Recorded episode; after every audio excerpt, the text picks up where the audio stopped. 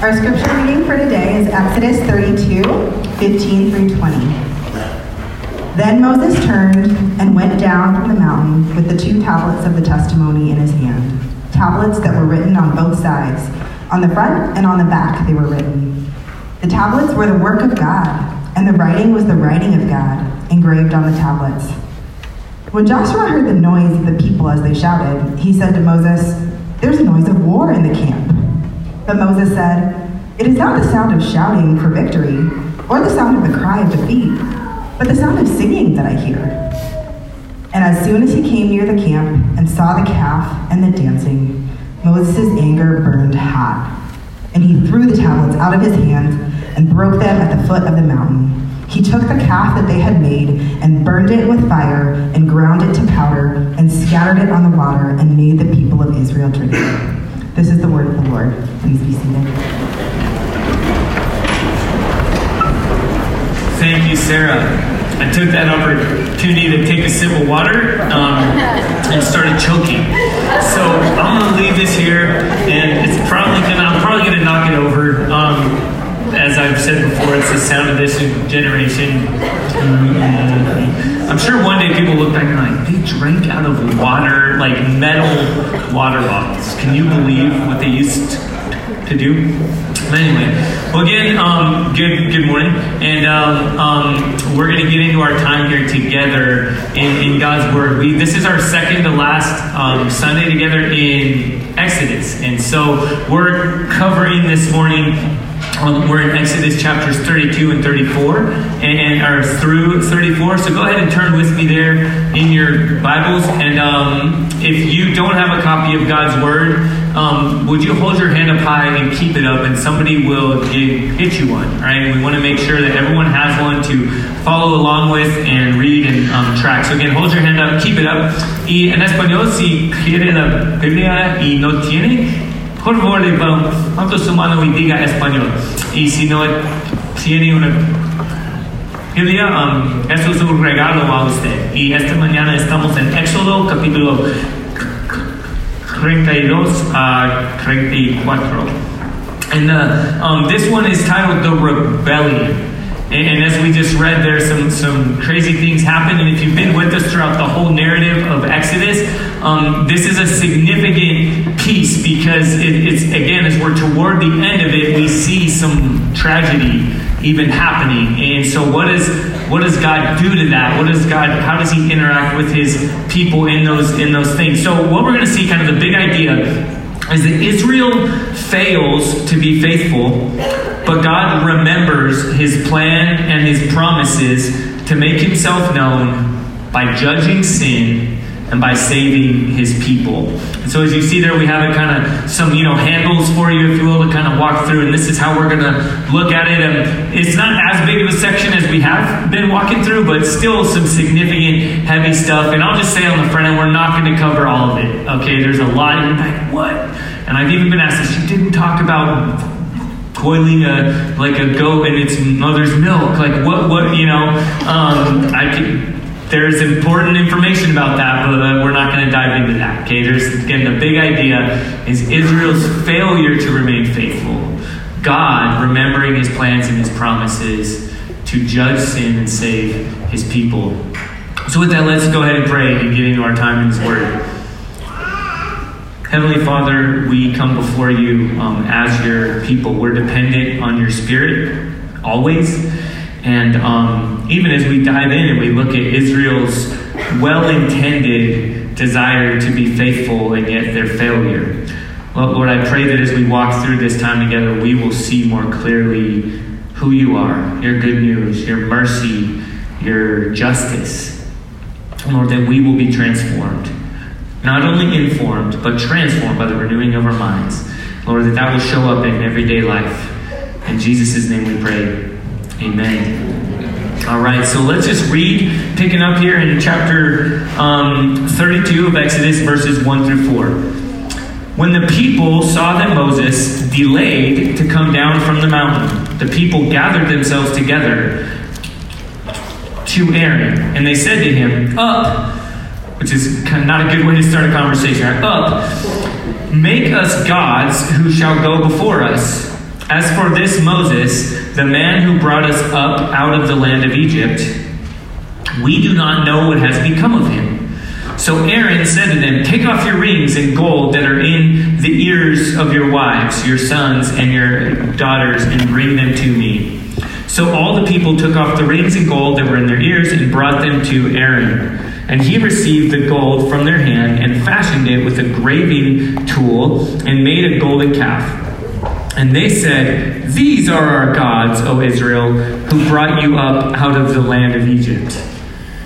What happened? Right, if you've been following along throughout um, throughout Exodus, we've seen this theme. We've seen God revealing Himself, right, making Himself known. The plan from the very beginning, and, and kind of the big idea throughout Exodus has been that, that, that God is making Himself known in a world, and even to His own people, where He's been so greatly forgotten.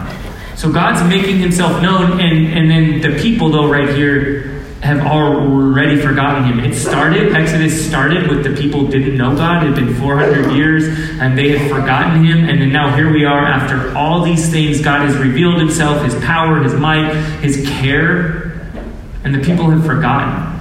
And even not long before this, they made some bold, um, like, declarations. Right? I, am sure something comes to mind for you. Maybe at a, at a youth group, at a in, in school and life. It could be with regard to your faith, or it could not be. For me, one thing that comes to mind. I won't go too into it, but when I was a sophomore in high school, I lived in Arkansas, was involved with Fellowship of Christian Athletes, and um, I could share more about my whole family backstory and alcoholism and drug use and all these things. Well, I was in Arkansas, and there's kind of a, a, a church culture there, Christian culture, that's, at least for me, was easier to navigate. It was easier to be a Christian. There's a lot of downfalls and negative with that. It's also easier to pretend you're a Christian. But I made this declaration, and I remember specifically seeing all my friends partying, drinking, getting in trouble, whatever, and just being like, I'll never do that. Like, I know I won't. I know I'm never, I've seen it in my family. I've seen all these. There's no way. And I would have bet everything on. Well, less than a year later, I move out here to the desert. You know, I move out here to Arizona, to Tucson. I'm a new guy in school all the few Christians I knew weren't very cool, and I at least thought I was cool. So you know, and like I was like, man, it's hard to make friends here, and the ones that are that share my faith, we don't really connect on a lot of things, and then the ones that I do really connect with, they don't share my faith and all this. Well, fast forward. Um, driving down from Mount Lemmon after a couple months of this cycle of bold declaration, they would happen on a Sunday after I had drunk and partied throughout the weekend, and then and then on Sunday I would have like a five-hour time in the Word. I'd pray to God and declare to Him, "I I promise to be faithful. This is it." And then next, you know, Friday would come around, and we're driving down Mount Lemmon, having gotten in trouble by the police, got caught smoking weed and drinking, and it was just like that was kind of like God's like, "How's your faithfulness holding up?" How are your promises to me? How are they going? You know, how are you doing with those bold declarations? And that's kind of a picture like what we see here with Israel. I, they were well intended. It's easy for us to look back and be like, oh, Israel's so flippant and fickle, and they're all over the place. But this serves, in many ways, as God's word always does, it's like a mirror. And when we look at Israel and in Egypt, by the way, at times throughout the book. We see ourselves. And we see here there's been this sense of them failing. Sometimes we need to call it that. It's a good thing even to recognize our failure. We see God's faithfulness often when it's juxtaposed or it overshadows and reveals our faithlessness. God is faithful as we understand our failure apart from his intervention. Amen? And that's what we see here with, with, these, with these Israelites. And God gets really mad. All right, he's angry, and again, I can't walk through the whole narrative, but he basically tells Moses, I'm going to smite these people, I'm going to wipe them out, I'm done with them. I'm over. They keep forgetting, they keep forgetting I have revealed myself. I've, I've shown myself, I've dealt with all their, their slavery, I've showed my power over Egypt and all their false gods, and yet here they are. a little golden calf they just made, they're like, oh, and even right earlier when they said, where is this Moses who brought us up out of Egypt? Like, if you, again, have been here for the story, Moses didn't bring him out of Egypt, God did. So he's angry. In, in a sense, if for those of us who are parents or hopefully had good parents, some of us didn't, right? But those, there's a sense of righteous anger. Right? Often we, I, as a parent, can sometimes not act fully righteously, even if what I'm angry about is righteous, is justified. Sometimes I don't do it. But here we see in God a righteous anger. He knows, right? He said from all along that his plan has been to reveal who he is, and he cares for his people. That God, as we sing about God's glory, as we sing all these things, revealing, like worshiping God and recognizing his glory is because that's the best thing for us. Okay, let me let me just emphasize that. Sometimes we think we're coming to church, we're giving God all these things, all these offerings. Oh God, like hear me, even this like worship, our time of singing of prayer is a gift from God to us that we get to participate in. We get to recognize him for who he is, for who he's revealed himself to be. It's a gift from God. He cares about us. He cares about his glory because he is glorious and true and he cares about his people seeing and experiencing what is good and true and right and beautiful. And what we see here throughout this whole time, and what we see here is part of God's anger is that He recognizes it's so bad for His people to be putting their faith and hope in something else. Like, again, from our perspective, we can look at and be like, a golden calf, really? Like, when you're faced with the next army you're about to be faced with, this next nation you're going to come, how's this thing going to help you? Right, but let's again look in the mirror a little bit and recognize what we have ultimately here is a false God that we can control, right? They make it. And, and as has been said, this phrase, false gods never fail to fail. All right? They always fail to fulfill and satisfy and protect and be with and be worthy of worship. And God cares about that. And just again, think in our own lives what are things that we control like them? And we'll see this in a bit here when mm, mm, mm, Moses steps in and, and kind of deals with them, you know, harshly but like think of the things again, false gods are something we can control, something that we orient sometimes even good things, right? Like family, relationships, different stuff. But we orient our lives around it. What might that be? Food, exercise, lack of exercise, indulgence, sex, power, business practices, Whatever it might be, things that we've grown so accustomed to that we hold on to, that we say, this will, this will satisfy me, this will meet my needs, I can trust in this, this will, this will get me the life that I'm hoping for, that I, this will get me the good life.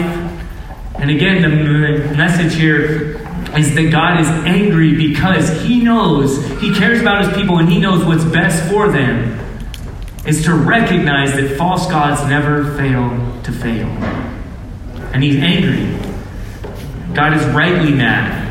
But why doesn't he just wipe them out? Why does he just send a lightning bolt or whatever it is that, right? Why does he just kind of do what he had said he would do? I'm gonna, I'm done with these people. Boom, I'm going after him. Well, look with me now in verse 11, chapter 32.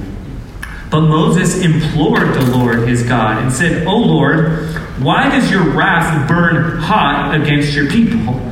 Whom you have brought out of the land of Egypt with great power and with a mighty hand. Right? So that we know the answer to that, right? Because God cares. God is just. And He's good. But then he goes on here. Why should the Egyptians say with evil intent, or with evil intent did he bring them out to kill them in the mountains and to consume them from the face of the earth? Turn from your burning anger and relent from this disaster against your people. Remember Abraham, Isaac, and Israel, your servants, to whom you swore by your own self, and said to them, I will multiply your offspring as the stars of heaven. And all this land that I have promised I will give to your offspring, and they shall inherit it. Remember your promises, God. Remember your plans that you declared And in verse 14, the Lord relented from the disaster that he had spoken of bringing, or had spoken of bringing on his people. So, see, M- Moses appeals to God, and we can think of even one guy said, like, we, it looks like here M- Moses is like the nice parent protecting the kids from the mean parent, right? But really, as you flesh it out, Moses is appealing to God about God. God, you'll be misunderstood. God, you have already made yourself known. You've made promises. You've declared your plan. And that's going to be misunderstood if you follow through with what he just said you would do to these people. And again, as I said, the question throughout the whole this whole series has been who is God, right? Israel had forgotten God. It had been 400 years. Pharaoh, right, the seemingly most powerful person in the whole world, when Moses stood before him and said, right, God says, let my people go. What did Pharaoh say? Who's God? Eh, I don't know him. Who? What, I don't know him. I'm not going to listen to him. I don't really want to know him. I don't think he's worth knowing. No, stay. In fact, I'm going to make life harder on you. I'm not only going to not listen to that, you know, you're God who I don't even know and haven't ever heard of, but I'm going to actually show that I'm actually the one in power and authority, and I'm going to ramp some things up. I'm going to make life harder for you. In so doing, he's actually saying, like, I'm actually God. And right throughout the whole time, what has God been doing? God has been making himself known in a place where he's been so greatly forgotten. And the question, even coming up here, has been throughout what will God do, though, with injustice?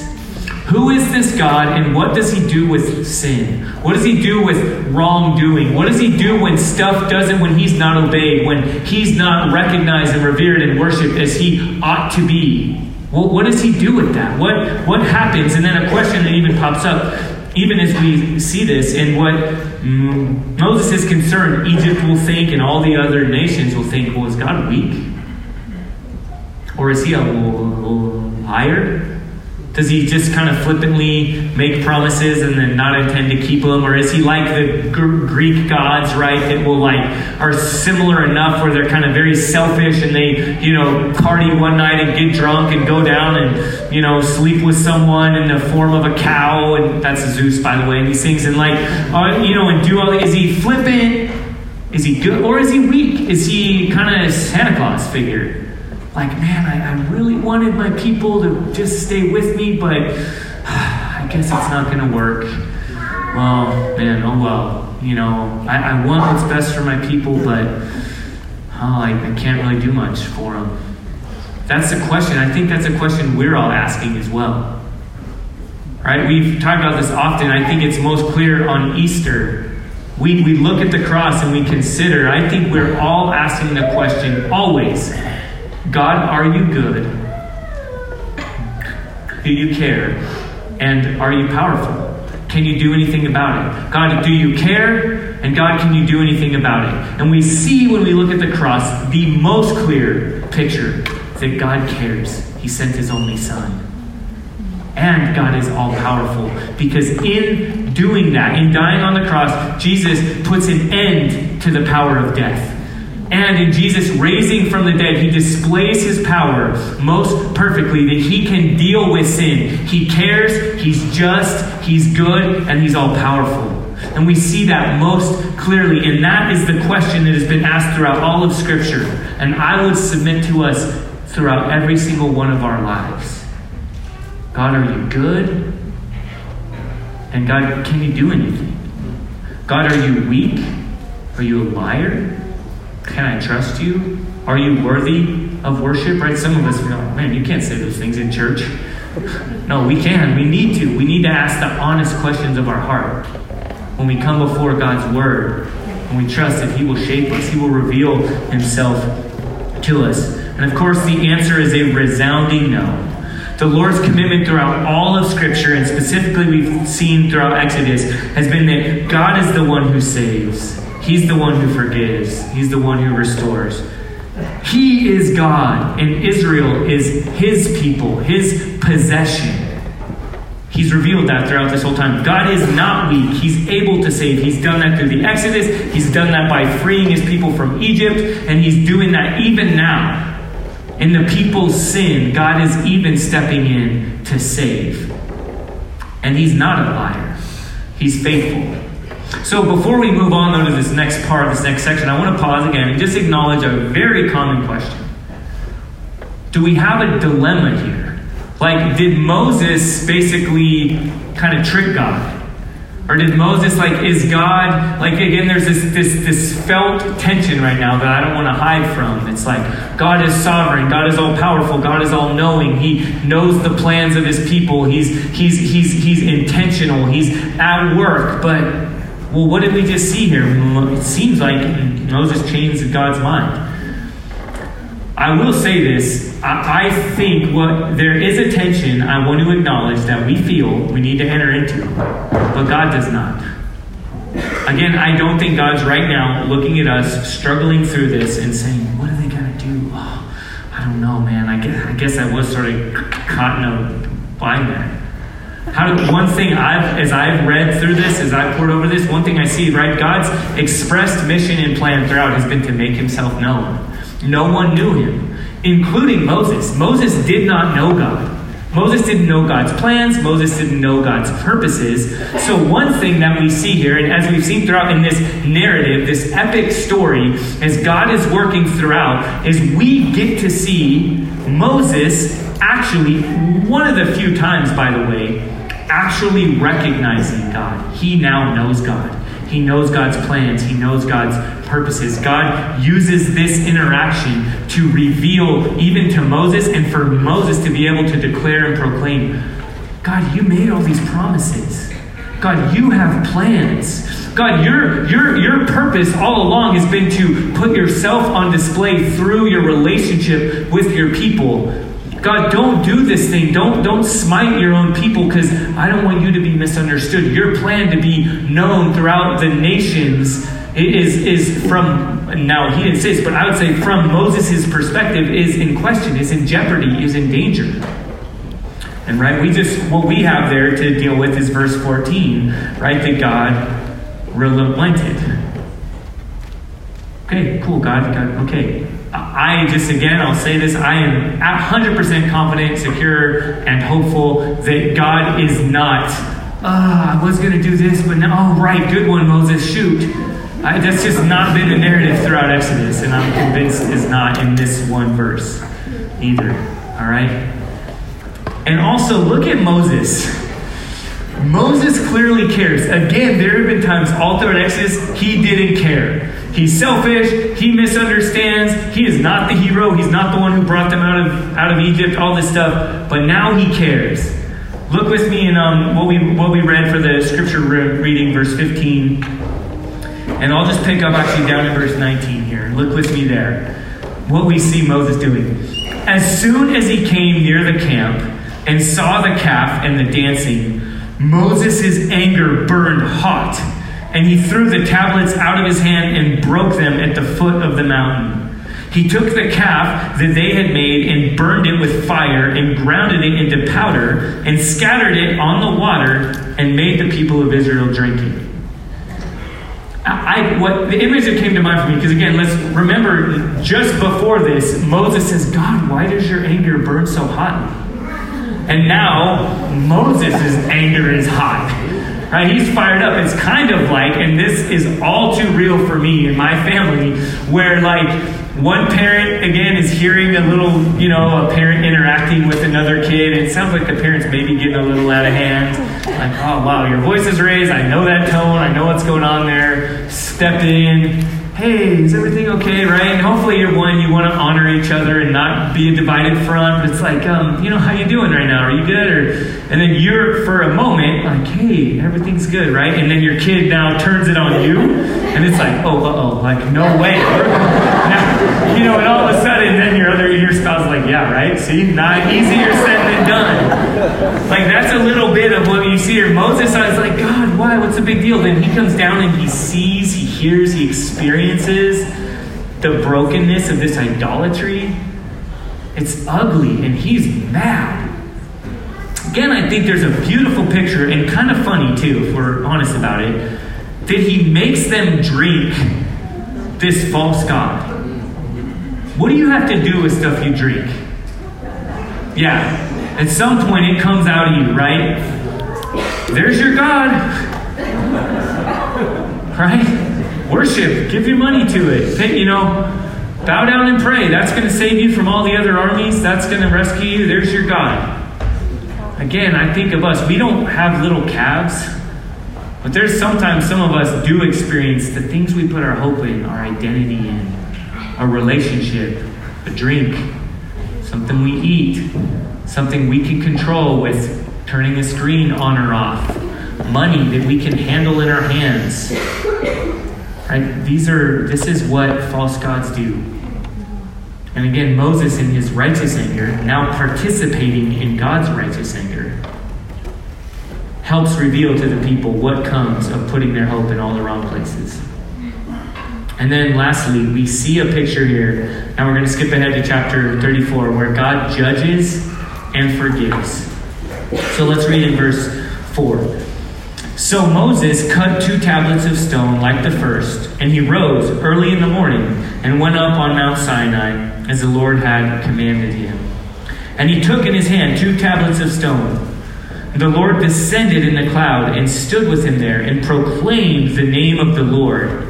The Lord passed before him and proclaimed. So this is God proclaiming who he is. The Lord, the Lord, a God merciful and gracious, slow to anger, and abounding in steadfast love and faithfulness. Again, time out for a second. Um, like, did God forget that's who he is and forget his name back in verse 14 earlier where I read that, like, oh yeah, you're right, Moses. Like, again, that's just not the picture.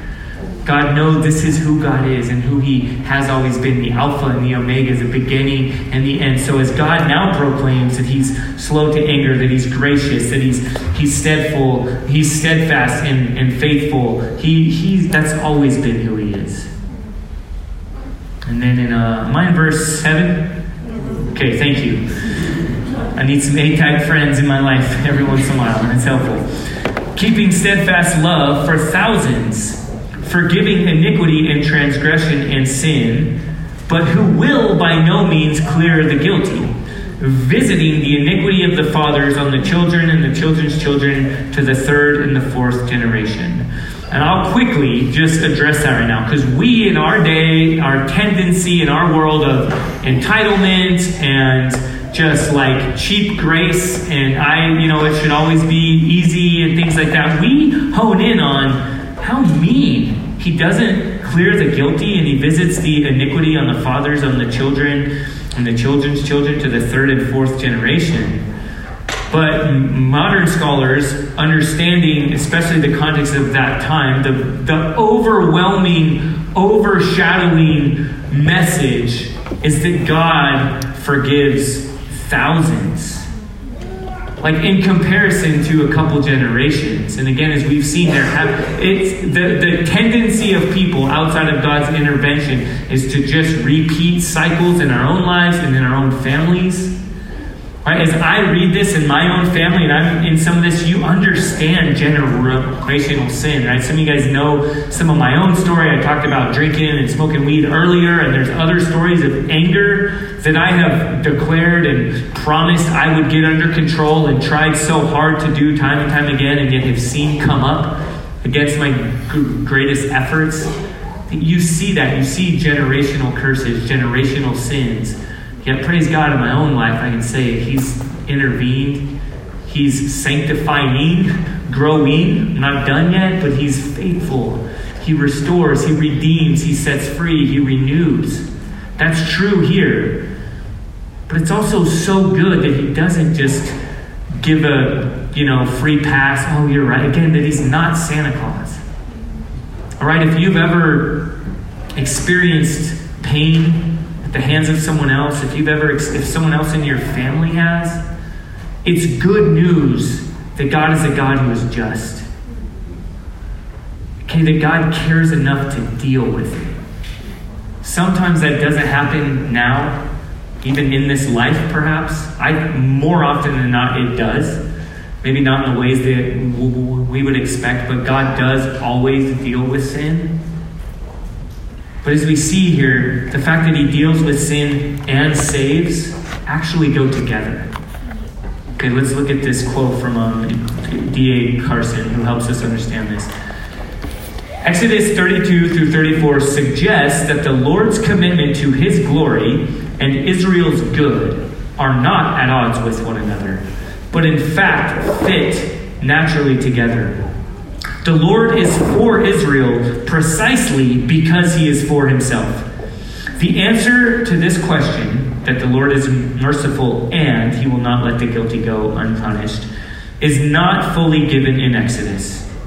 And it's not only made known, and it is only made known as the Lord continues to make himself known throughout the scriptures, revealing ultimately in Jesus what was previously seen only in shadows. Again, that's from, from a, one sermon, one little nugget, one little Bible study. It, we need to see, step back and see that God in His goodness, He can reveal His truth to us in a moment. And yet, as we press into that more and more, we step back and we see, wow, He's the same God from beginning to end. It's His story. He's the author, and He's the hero. And we see again most clearly in Jesus What's the point of Exodus? God revealing himself where he's been so tragically forgotten. Well, where is that most clearly done? In Jesus.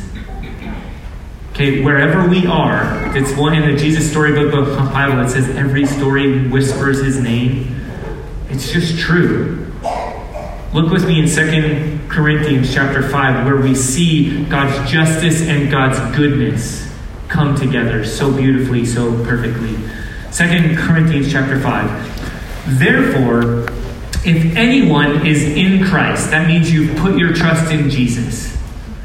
You've said, perhaps simply, God, I've been going this way and I know it's a dead end road. I'm driving for a cliff. Like me, you're driving down from Mount Lemmon, and like, all my efforts and proclamations of faithfulness have failed.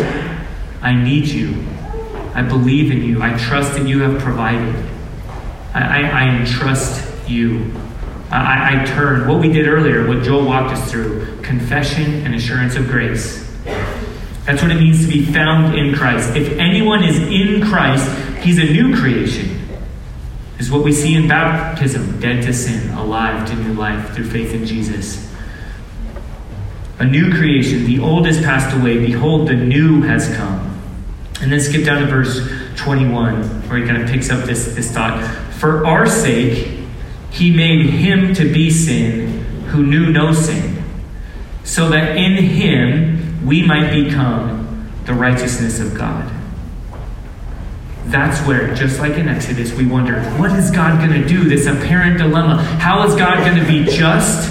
How is God going to deal with sin? And how is He going to remember His plans and His promises to be good, to provide? Most clearly, we see it in Jesus. What we see, God does not let the guilty go unpunished. But what he does is he changes who the guilty is. Okay, the theological terms here justification. To be justified through faith in Jesus. Fully guilty, and yet God has laid on him the guilt that you and I um, deserve to be judged on. The other terms with that is propitiation and expiation. Like they call them like the shuns. You know, justification, propitiation, expiation. That God gives to Jesus what is not his own, but what you and I deserve wrath, judgment on sin, sins in thoughts. Just pause for a moment as we consider, right? We can think of sin out there as our thoughts every thought, every word, every action, every inaction. Right? That, is, in a sense, saying that, that is a smear, a, a, a wiping, a, bro, a breaking of the beautiful image of God that He has created you and I to be. Sin, not God. No, God, I want it my way. God, you're not the deliverer. This calf I made is. What does God do? He judges, He deals with it.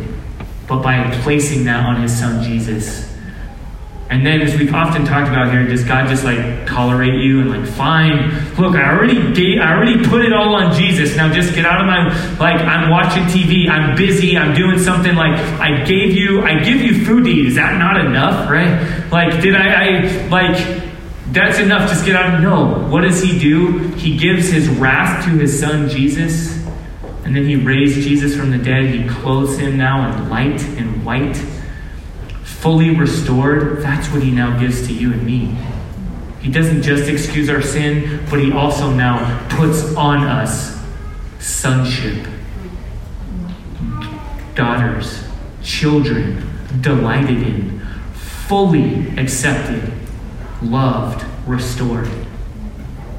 That's what we see here in this picture of God dealing with failure to remain faithful so I want to give us, as we close, a couple things, especially as we walk through such big concepts. I want to leave you with three questions to consider as we interact with God and His Word here. First, do you tend to make empty promises? Well intended, but ultimately hollow, right? Without fuel. I have big plans to drive somewhere, but my gas tank is empty right? Maybe it's to your spouse, maybe it's to your roommates, to your friends, maybe it's to yourself. Maybe ultimately it's to God. God, I'm going to do it this time. I'm going to pull myself up by my bootstraps. I'm going to try harder. I'm going to do better. I'm not going to do this again. That, you know, that which I don't want to do, I do. And the things that I do are the things I don't want to do from Romans. Okay, hopefully you see here that recognizing that, confessing that, is so freeing and so good. And then next, do you tend to trust in things that can never save or satisfy? Is your trust, your identity, your hope, your purpose in false gods that will never fail to fail? Things you can control, things you can consume, things you can actually dispose of Right? Is that your tendency? And that's connected to the first one there because if you make empty promises, even there you're trusting in yourself to save and to satisfy. Instead, what does it look like to turn to God who has provided for you, done what you could never do for yourself? And then with that, do you understand your salvation? That God is good and He's just. That as we respond to Jesus now, we look at the cross and we see God deals with sin not by just excusing guilt, but by changing who the guilty is, by putting the guilt on his son, and then putting the accepted, restored love on you and me through faith in Jesus. So now let's pray, respond to Jesus who judges and saves. Heavenly Father, we do come before you and we thank you for your word. Lord, that it's sharper than any two edged sword. Lord, it cuts us to the heart. I pray that we've been cut to the heart because we even talked about throughout this series that Exodus um, both um, um, implicates and excuses. Lord, they, they, they, there is there's place where we have hope, but first, before that, we recognize, Lord, that we are exposed. And so, um, Lord, I pray that through your Holy Spirit, Lord, the grass withers, but the flower fades, but the word of our God endures forever. Lord, I pray that your enduring word through your Holy Spirit will shine a light on each of our hearts, and that you will lead us to respond confession and faith and assurance and hope in Jesus. In his name we pray. Amen.